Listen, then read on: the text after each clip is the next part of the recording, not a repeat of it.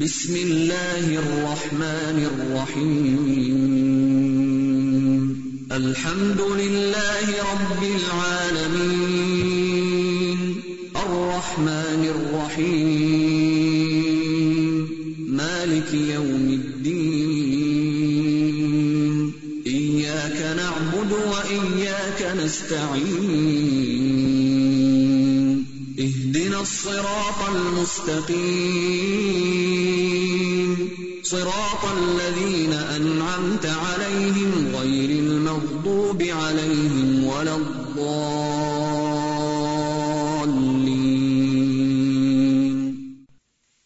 السلام علیکم ورحمۃ اللہ وبرکاتہ کیا حال ہے سب کا؟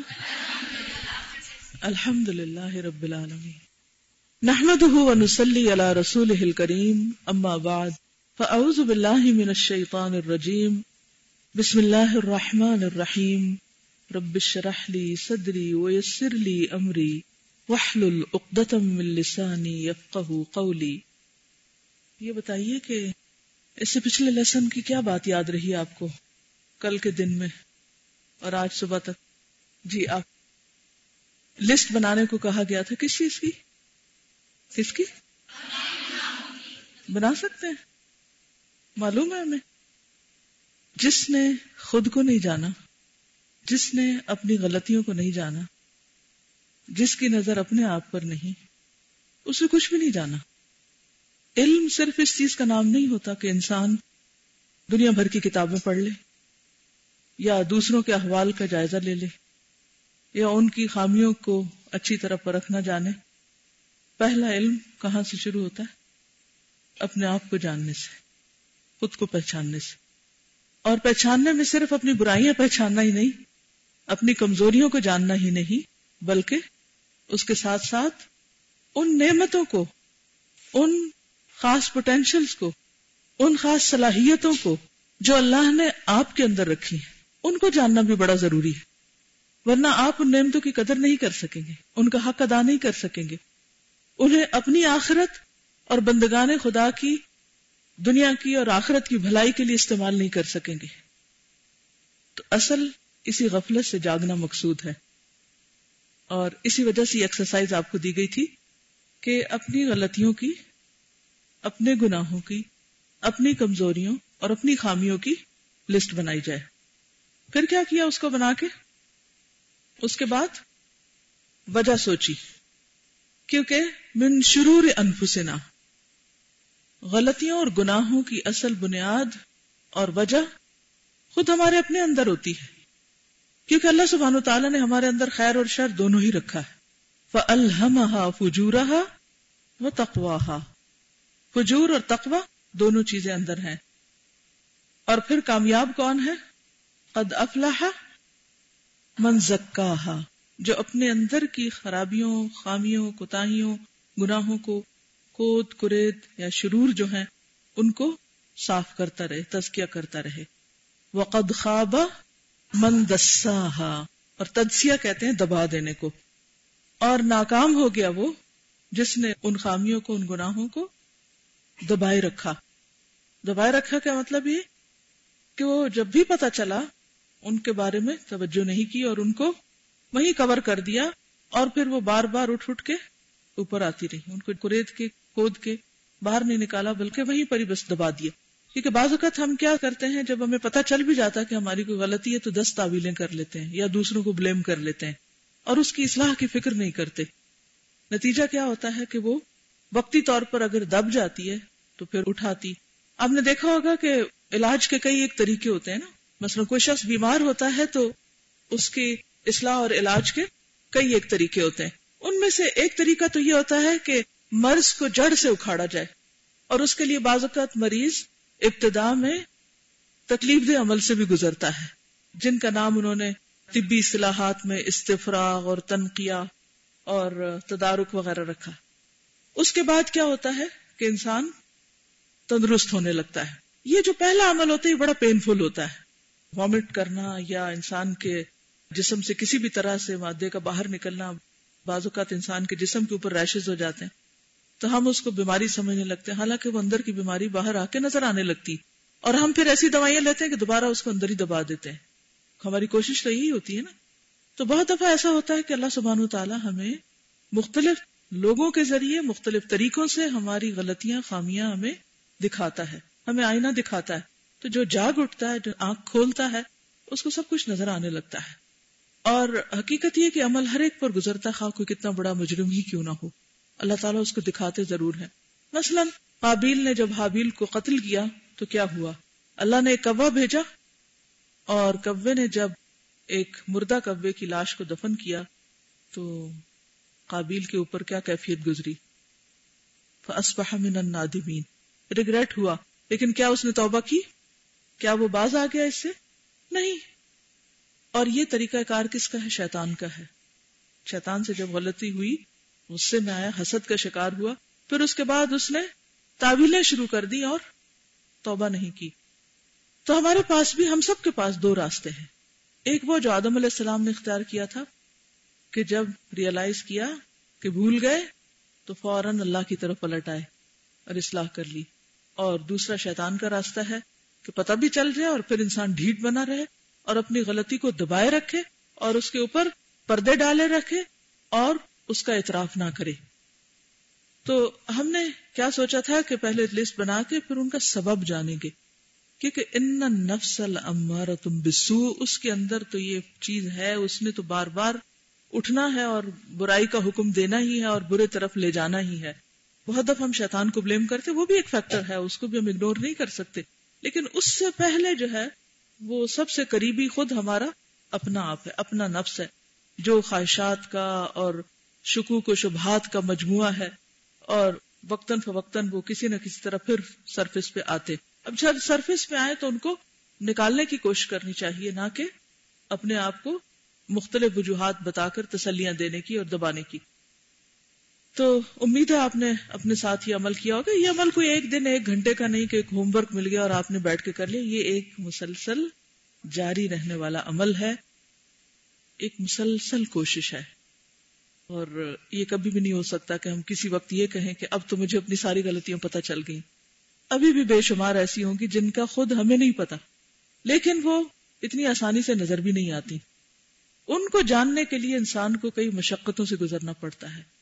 کئی طرح کے حادثات سے اللہ تعالیٰ دو چار کرتا ہے۔ نفس کے خلاف بہت سی باتیں جب آتی ہیں، پھر انسان کو پتہ چلتا ہے۔ دیکھیے کہ نفس کی اصلاح جو ہے نا، وہ نفس کی موافقت میں نہیں ہوتی۔ بلکہ نفس کی اصلاح عموماً کیسے ہوتی ہے؟ اس کی ضد میں ہوتی ہے۔ آپ کو اگر یاد ہو، تو امام ابن القیم الجوزیہ نے شروع میں کہا تھا کہ علاج کس میں ہوتا ہے؟ ازداد میں ہوتا ہے اپوزٹ کے اندر ہوتا ہے۔ اور ہم عموماً میٹھی گولیاں کھانا چاہتے ہیں۔ ٹھیک ہے، کڑوی دوائی تھوک دیتے ہیں اور بہت سی چیزوں سے ہم اپنے دل کو بہلاتے رہتے ہیں اور شیطان پھر مزید خوشنما بنا دیتا اور وہ کہتا ہے کہ ہاں تمہارے اندر تو کوئی غلطی ہے ہی نہیں، ہے ہی سب دوسروں میں۔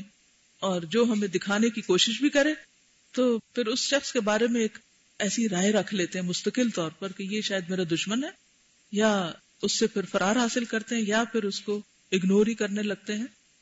تو بات یہ ہے کہ بعض اوقات اگر کوئی دشمن بھی ہو اور ہمارا خیر خواہ نہ بھی ہو، تو بھی اس سے ہمیں وہ کچھ سیکھنے کو مل جاتا ہے جو دوستوں سے سیکھنے کو نہیں ملتا۔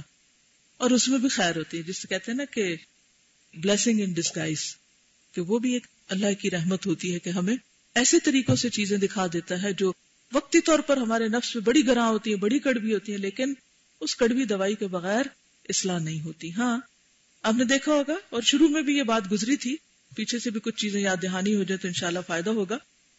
کہ بعض اوقات ایسا ہوتا ہے کہ جب علاج ہونے لگتا ہے تو اس میں صرف دوا کام نہیں کرتی اور صرف تشخیص کام نہیں کرتی، بلکہ مریض کا ریسپٹو ہونا بھی بڑا ضروری ہوتا ہے۔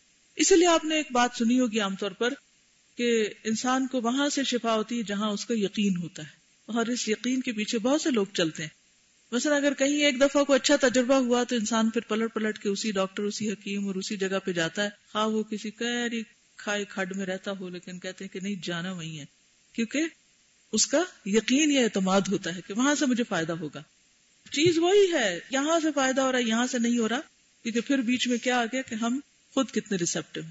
تو اسی لیے آپ نے دیکھا ہوگا کہ ایک شخص ایک ہی بات کہتا ہے اور اس کی بات ہمیں اتنی الٹی لگتی ہے کہ ہم جان بوجھ کے اس کے مخالف کرنے لگتے ہیں۔ حالانکہ ہمیں پتا ہوتا ہم غلط کریں اور وہی بات ایک دوسرا شخص کہتا ہے اور ہم دل و جان سے حاضر ہو جاتے ہیں۔ ہم کہتے ہیں ضرور کریں گے یہ۔ فرق کس چیز کا ہے؟ پھر وہی جو طبیعت کے موافق اور مخالف کہ جب تک ہمارے اپنے اندر وہ قبولیت نہیں ہوگی یا ہمارا اپنا اندر ریسپٹو نہیں ہوگا مختلف حقائق کو جاننے کے لیے، تو اس وقت تک بات نہیں بنے گی۔ تو یہ ہے کہ پھر اصل مدد تو اللہ ہی سے مانگی جاتی ہے۔ اس لیے نبی صلی اللہ علیہ وسلم نے جو دعا سکھائی وہ کیا تھی؟ ونعوذ باللہ ونعوذ باللہ من شرور انفسنا ومن سیئات اعمالنا من يهده الله فلا مضل له ومن يضلله فلا هادي له تو پھر اصل رجوع اور انابت اور مدد اور استعانت اور دعا اسی سے کرنی ہے۔ وہی اول، وہی آخر، وہی مبدا، وہی منتہا۔ اسی نے پیدا کیا، اس سے بڑھ کے کوئی نہیں ہمیں جانتا۔ اس لیے اپنے نفس کے خلاف، یہ بھی اینمی ہے اندر۔ باہر کے اینمی سے نظر آتے ہیں۔ یہ اینمی ہے ہمارے اپنے اندر۔ اس اینمی کے خلاف ہم خود میں کوئی طاقت نہیں رکھتے، پھر اللہ کی مدد چاہیے کہ ہم اس پر قابو پا لیں۔ اور جو شخص اس پہ قابو پا لیتا ہے، اس کا مقابلہ کر لیتا ہے وہی دراصل طاقتور ہو جاتا ہے۔ تو انشاءاللہ اس عمل کو جاری رکھیے یعنی غلطیوں کو جاننے اور ان کی اصلاح کرنے اور اس کو کڑوی کڑوی گولیاں کھلاتے رہنے میں۔ اور اس کا حل یہی ہے کہ جب کسی چیز کو غلط کام کرنے کو دل چاہے تو پھر کیا یاد کرے؟ سزا۔ آپ بیچ میں کھڑے ہیں، ٹھیک ہے؟ ایک طرف آپ کا نفس ہے، دوسری طرف سزا ہے۔ نفس کہتا ہے، آ جاؤ ادھر، یہ غلط کام کر لو۔ اور جب سزا یاد آتی ہے، تو کہتا نہیں، مجھے نہیں کرنا۔ پھر دو میں سے ایک چیز غالب آ جاتی۔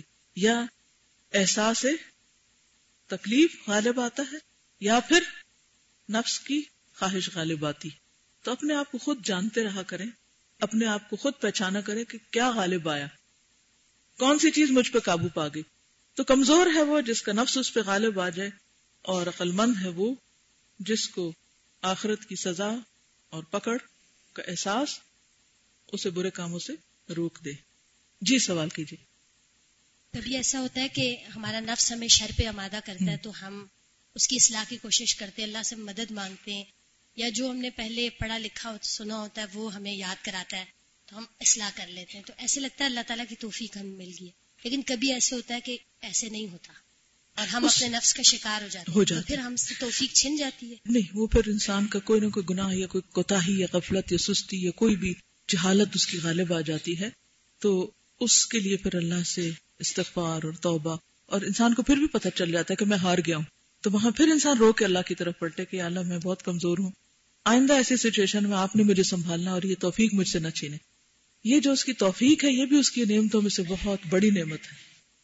کیونکہ انسانوں کے لیے وہ چیز پھر آسان کر دیتا ہے۔ کیونکہ اللہ ہی آسان کرتا ہے تو آسان ہوتی ہے ورنہ نفس اتنی سخت چیز ہے کہ اس کے آگے انسان کے لیے اس کو چھوڑنا اور اس کے اوپر غالب آنا ایک واقعی مشکل ترین عمل ہے۔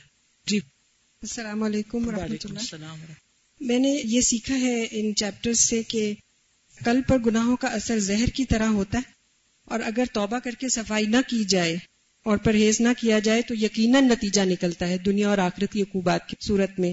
اور پھر یہ کہ اصل خرابی کا منبع پھر قلب ہی ہے۔ جیسے کہ قرآن میں آتا ہے نا، یوم لا ينفع مال ولا بنون الا من اتى الله بقلب سلیم۔ تو قرآن بھی قلب پر نازل ہوا تھا آپ صلی اللہ علیہ وسلم کے۔ اور قلب کی درستگی سے سوچ درست ہوتی ہے۔ اور سوچ درست ہونے سے اعمال درست ہوتے ہیں اور نتیجہ یہ نکلتا ہے کہ انسان دنیا اور آخرت کی حکوبات سے بچ جاتا ہے۔ اور اس قلب کو درست کرنے کے لیے قرآن ہے۔ جیسے کہ ہم نے پڑھا، یا ایوہ الناس، قد جاءتکم معوذۃ من ربکم وشفاء لما فی الصدور وہدى ورحمۃ للمؤمنین۔ تو اس سے پتہ چلتا ہے کہ ہمیں اپنے قلوب کی اصلاح کی طرف بھرپور توجہ دینی چاہیے۔ اور ہمارا ویژن بھی یہی ہے کہ Quran in every hand in every heart okay, جزاک اللہ خیر۔ پھر یہ کہوں گے کہ قرآن شفا ہے، لیکن اگر آپ ریسپٹیو نہیں ہیں اور آپ کا ایمان وہ نہیں ہے اور اس طرح نہیں لے رہے جس یقین کے ساتھ لینا چاہیے، اور پھر اگر شکوک و شبہات قرآن پر یا صاحب قرآن کے بارے میں یا دین کے کسی بھی پہلو کے بارے میں موجود ہیں، تو پھر وہ اچھی سے اچھی دوا جس طرح انسان کے لیے فائدہ مند نہیں ہوتی۔ اسی طرح کچھ لوگوں کو قرآن اس طرح پھر فائدہ نہیں دیتا۔ ایک اور سوال آپ سے کیا گیا تھا کہ اپنے آپ سے یہ پوچھیے کہ کیا پھر ان سزاؤں کو بھگتنے کے لیے ہم تیار ہیں؟ جو غلط کام کرنے پر اللہ نے بتائی ہیں۔ جو بھی کوئی غلط کام ہے۔ کچھ کی تو سزا صاف صاف بتا دی گئی۔ اور کچھ کی عقوبت قدری ہے۔ قدری کا معنی سمجھ آیا نا؟ یعنی شرعی تو وہ سزائیں نا جن کے اوپر بتا دیا گیا کہ یہ کام کرو گے تو یہ نتیجہ ہوگا۔ لیکن کچھ ایسی ہیں کہ جن کا واضح نتیجہ نہیں بتایا گیا۔ لیکن اس کا یہ مطلب نہیں کہ نتیجہ اس کا ہے نہیں یا اس پر سزا ہے نہیں۔ وہ ضرور ہے۔ لیکن انسان یہ سوچ کے کہ اچھا دیکھا جائے گا، اللہ غفور الرحیم ہے۔ گویا وہ توبہ نہ بھی کریں تب بھی توبہ قبول کر لیتا ہے۔ تو اس طرح انسان پھر ڈھیلا پڑ جاتا ہے اور مشکل کا شکار ہوتا ہے۔ چلیے، آج دیکھتے ہیں مزید، چونکہ اسی سلسلے کی آگے کڑی ہے کہ جب گناہ انسان کرتا ہے تو پھر اس کے اثرات اس پر کیا ہوتے ہیں؟ فصل نمبر باسٹھ، دل پر گناہ کے اثرات۔ دل پر گناہ کے اثرات۔ بعض اوقات ظلم ہم کسی پہ کرتے ہیں۔ اس کو تو تکلیف پہنچتی ہے، لیکن صرف یہ یک طرف عمل نہیں ہوتا، وہ باؤنس بیک ہوتا ہے۔ اس کا دوسرا حصہ خود کہاں آ پڑتا ہے؟ انسان کے اپنے دل پر۔ بعض اوقات تو ہاتھ سے مارے ہاتھ پہ بھی چوٹ لگ جاتی۔ لیکن ہاتھ کی چوٹ سے زیادہ دل کے اوپر اثر آتا ہے۔ معاشی اور گناہوں پر اللہ تعالی نے جو عقوبتیں اور سزائیں مقرر فرمائی ہیں، ان پر غور کیجیے عقوبات اور عقوبات کے اسباب پر کامل نظر ڈالیے۔ پوری نظر، ایسے ادھوری نہیں اچٹتی اچٹتی یعنی گناہ اور گناہ کے سبب، یہ دو کام ہے کرنے کے سزائیں کیا اور ان سزاؤں کی وجہ کیا ہے۔ عقوبات کیا ہیں؟ سزائیں۔ اور ان کے اسباب ریزن کیا ہے؟ پھر ان چیزوں کے پیش نظر اپنے کو ترک معاشی کی طرف بلائیے۔ سزا کو سامنے رکھ کر گناہ چھوڑنے کا سوچے۔ میں یہاں صرف چند چیزوں کی طرف تمہیں توجہ دلاتا ہوں۔ کسی عاقل اور دانش مند نے اگر ان میں سے صرف چند چیزوں کو بھی سمجھ لیا تو یہ اس کے لیے بہت کافی اور وافی ہے۔ یعنی کفایت کر جائے گی، کام چل جائے گا۔ اول، نمبر ون۔ معاشی اور گناہوں کا اثر یہ ہوتا ہے کہ انسان کے دل اور کانوں پر محرومی کی مہر لگ جاتی ہے۔ آنکھوں پر پردے پڑ جاتے ہیں۔ دلوں پر قفل یعنی لاک لگ جاتے ہیں۔ دل مختلف قسم کے دبیز یعنی تھک پردوں میں دب جاتے ہیں۔ ایک کے اوپر ایک پردہ پڑ جاتا ہے اور زنگ آلود ہو جاتے ہیں رسٹڈ دل اور آنکھیں مقلوب یعنی الٹ اور ماکوس ہو جاتی ہیں۔ مقلوب و ماکوس ایک ہی معنی یعنی الٹ جاتے ہیں۔ اور جب دل الٹتا ہے تو پھر اس کے اندر حق نہیں جاتا، خیر اور بھلائی کی بات نہیں جاتی۔ بالکل ایسے ہی جیسے اگر آپ کسی گلاس کو سیدھا رکھنے کی بجائے الٹا رکھے تو اس کے اندر کوئی چیز نہیں جائے گی۔ یہ مانا ہے مقلوب کا۔ معاشی یعنی گناہ انسان اور اس کے قلب کے درمیان حائل ہو جاتے ہیں۔ یعنی گناہ جو ہے انسان اور اس کے دل کے درمیان حائل ہو جاتے ہیں۔ دل کی خبر نہیں رہتی پھر انسان کو۔ اور پروردگار عالم کے ذکر سے قلب کو غافل کر دیتے ہیں۔ کیا ہوتا ہے؟ گناہوں کی وجہ سے انسان کا دل غافل ہو جاتا ہے۔ کس سے؟ اللہ کے ذکر سے۔ گناہ بندے کو خود اپنی جان سے بھی غافل کر دیتے ہیں۔ انسان کو اپنا بھلا برا بھی پتہ نہیں چلتا۔ اللہ تعالیٰ گناگار کے قلب کی تطہیر اور صفائی ترک کر دیتا ہے۔ یعنی توفیق چلنے لگتی ہے۔ گناہ سینوں کو تنگ و تاریخ کر دیتے ہیں، اندھیرے چھانے لگتے ہیں۔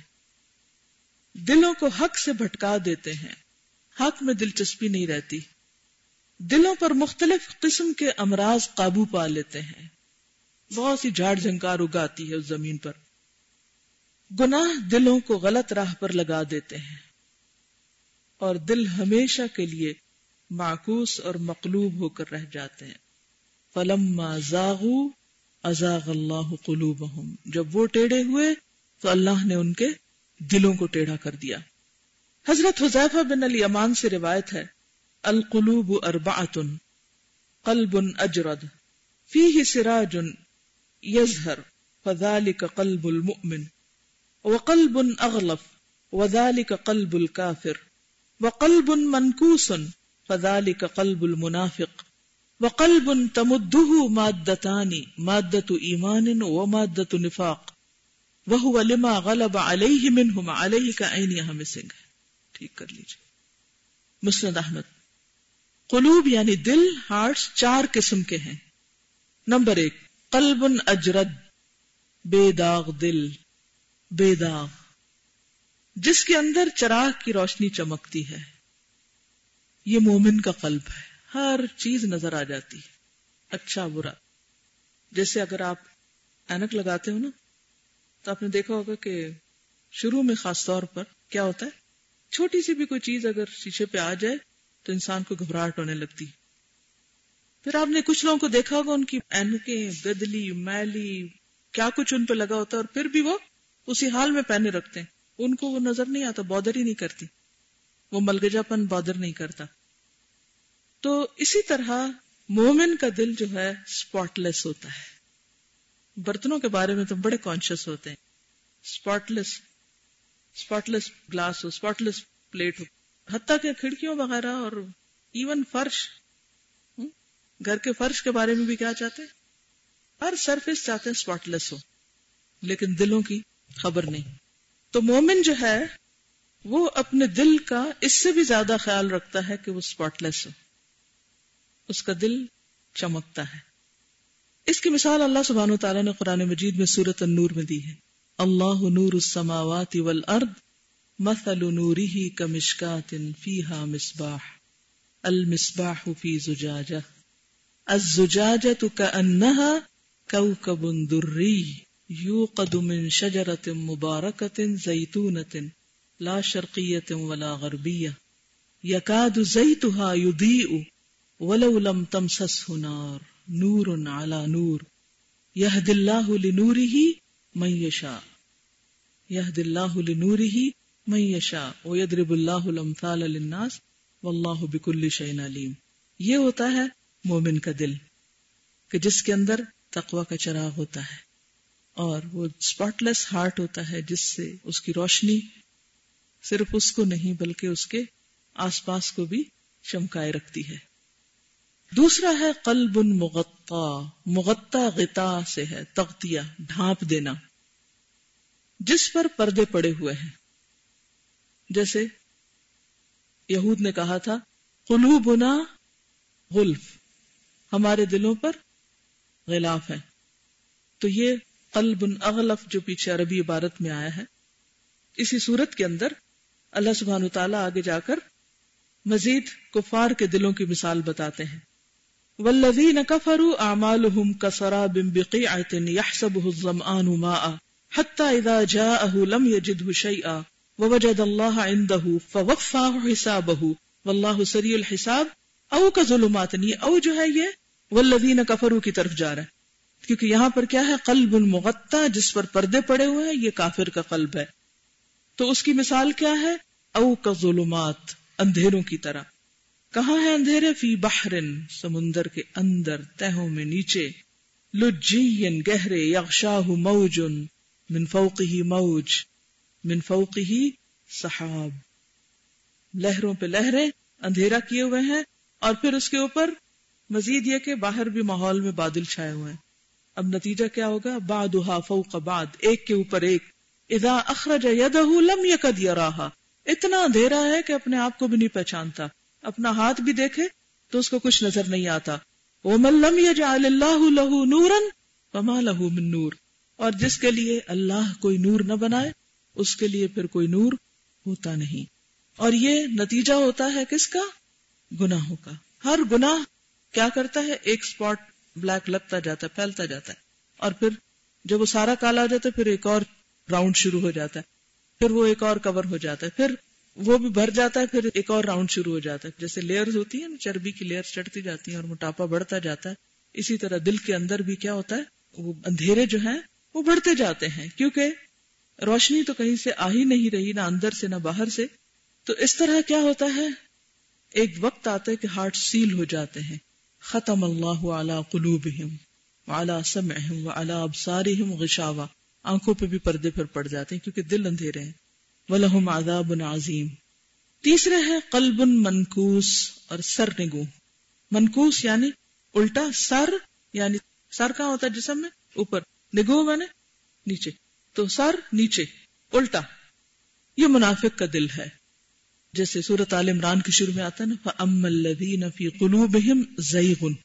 مرض جو ہے، وہ پیچھے گزر چکا ہے پہلے پارے میں۔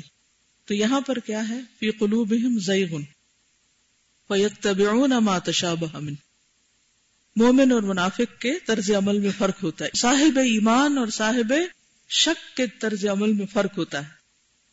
تو منافق کا دل کیا ہے؟ الٹا۔ وہ ہر بات کو الٹا لیتا ہے۔ سیدھی بات کو، حق کی بات کو سمجھنے کی بجائے وہ اس کا الٹا معنی نکالتا ہے اور اس طرح اپنے آپ کو تسلی دیتا رہتا ہے۔ نمبر چار۔ Number four. وہ قلب، وہ دل جس میں ایمان اور نفاق ہر دو کے مادے ہوتے ہیں۔ یعنی دونوں چیزیں ساتھ ساتھ ہیں۔ اسٹرگل ہو رہی ہے، ایک اندر جنگ چل رہی ہے۔ اور ہر مادہ اپنی اپنی جانب کھینچتا ہے۔ کبھی ایک چیز غالب آتی ہے، کبھی دوسری۔ اور انسان اسی کا ہو جاتا ہے جو دل میں غالب رہے۔ یعنی اگر نفاق بھاری ہے تو منافق شمار ہوگا اور اگر ایمان کا نور زیادہ ہے تو پھر کیا ہوگا؟ نفاق اس کا نکلتا چلا جائے گا تاکہ ایک وقت آئے گا کہ جب وہ مومن ہو کر ہی اللہ سے جا ملاقات کرے گا۔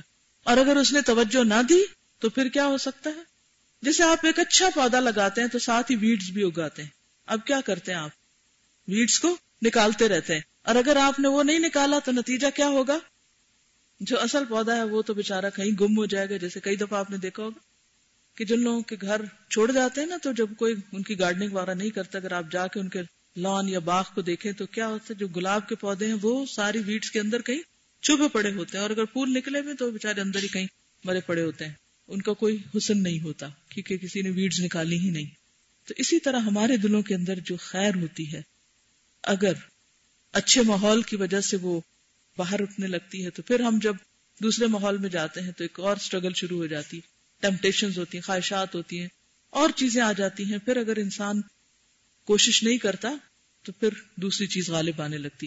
اب یہ میزان ہر ایک کے اندر ہے۔ ہر ایک کو مسلسل مسلسل اس بات کا جائزہ لیتے رہنا چاہیے کہ میرے دل کی حالت کیا ہے۔ ہم ہر وقت پوچھتے ہیں، آپ کا کیا حال ہے؟ آپ کا کیا حال ہے؟ سب کا حال پوچھتے کبھی اپنا بھی پوچھا کہ اپنا کیا حال ہے؟ تو ہم سب کے لیے کیا ضروری ہے؟ کہاں نظر رکھے ہر لمحہ ہر لمحہ یہاں کیا کیفیت ہے؟ اور جہاں آپ دیکھیں بیلنس خراب ہوا یا جہاں کہیں بات اوپر نیچے ہو گیا اپسٹ ہو گیا، وہیں آپ بس اللہ کے آگے رونے دھونے بیٹھ جائیں۔ فوراً اصلاح کی فکر کریں۔ ورنہ مرض مہلک ہو سکتا ہے۔ کیونکہ کچھ بیماریاں، کوئی آکاش بیلیں جو ہوتی ہیں بڑی تیزی کے ساتھ پھیلتی ہیں اور بڑے بڑے درختوں کو آپ نے کبھی دیکھا ہوگا۔ ہیوج درخت ہوتے ہیں، یہ سڑکوں پہ لگے ہوئے ہوتے ہیں، لیکن اس کے ساتھ ساتھ کوئی ان کے اندر رونق نہیں ہوتی، کیونکہ آکاش بیلیں چڑھی، سب کو چٹ کر گئی، اور اصل درخت جو تھا وہ ختم ہو گیا، اس کی رونق ماری گئی، کیونکہ کوئی کیئر کرنے والا نہیں تھا۔ جب ہم اپنے دلوں کی کیئر نہیں کرتے، تو وہاں بھی آکاش بیلے آ کے ہر چیز کو ڈھانپ دیتی۔ تو اس لیے سب سے زیادہ اسٹرگل اپنے اندر کرنے کی ضرورت ہے۔ دوم یہ کہتے ہیں، پہلا گناہوں کا اثر آپ اگر اول کے اوپر سرکل کر لیں تو آپ کو یاد رہیں گی باتیں۔ اور اہم چیزوں کو آپ خود ہی انڈر لائن کرتے جائیں۔ دوم یعنی گناہ کا دوسرا اثر کیا ہوتا ہے؟ گناہوں کی وجہ سے انسان کو طاعت الہی یعنی اللہ کی بات ماننے اور عبادات خداوندی، نماز، روزہ وغیرہ سے نفرت ہو جاتی ہے۔ قرآن پڑھنے سے، اچھی محفل میں جانے سے دل گھبراتا ہے۔ اطاعت اور عبادت سے انسان دور بھاگنے لگتا ہے۔ اب اپنے دل کا حال جانے۔ کہتے ہیں نا، تین موقع پر اپنے دل کا جائزہ لیں اور اس میں سے ایک وقت کون سا ہے جب قرآن پڑھا جا رہا اور دوسرے جب قرآن کی مجلس ہو یا ذکر کی مجلس کہ وہاں دل کتنا لگتا ہے۔ جائزہ لیں اپنا۔ کسی کے مارے بندے دھکا دے کے یہاں بیٹھے ہیں یا اپنی خوشی سے دوڑتے آئے ہیں، ہر طرح کے لوگ ہوتے ہیں۔ اگر کسی بھی نیکی کے کام کی طرف خوشی سے نہیں لپکتے، بلکہ بس دوسروں کو پش کر کر کے بھیجنا پڑتا ہے کہ کر لو، یہ کر لو، تو پھر خطرے کی علامت ہے۔ مسئلہ آزان ہوتی ہے تو دل کی کیا کیفیت ہوتی ہے؟ اپنے آپ سے پوچھ ایک تو یہ کہ شکر، آزان ہوئی۔ آج ہی صبح میں ایک واقعہ، ایک عورت کا پڑھ رہی تھی۔ بحرین کی ایک عورت کے بارے میں ایک واقعہ لکھا ہوا تھا کہ جو ہی رات ہونے لگتی تو وہ خوش ہوتی۔ کہ اب سب لوگ سو جائیں گے اور میں اللہ کے ساتھ تنہائی میں باتیں کروں گی۔ اللہ کی عبادت کے لیے مجھے یکسوئی کے لمحات میسر آئیں گے۔ کیونکہ ہر انسان کیا چاہتا ہے کہ وہ اپنے دوست کے ساتھ تنہا ہو۔ تو سب سے بڑی محبت ہماری کس کے ساتھ ہونی چاہیے؟ اللہ کے ساتھ۔ لہذا دلوں کے جو جائزہ لینے کے اوقات ہیں، ان میں سے ایک وقت تنہائی کا وقت ہے کہ وہ کیسے گزرتا ہے۔ اللہ سے باتیں کرتے ہوئے دل کی خوشی کے ساتھ کہ انسان کہتا ہے کہ شکر ہے، لوگ گئے اور مجھے تنہائی میسر آئی، اب میں اپنے رب کے ساتھ ون آن ون ہوں۔ اب بیچ میں کوئی دوسرا نہیں۔ اور پھر اس کے بارے میں لکھا ہوا تھا کہ کتنی خوشی کے ساتھ وہ تحجد کی نماز پڑھتی اور عبادت کرتی اور اللہ کا ذکر کرتی اور کس اچھے طریقے سے پھر اس کی ڈیتھ ہوئی۔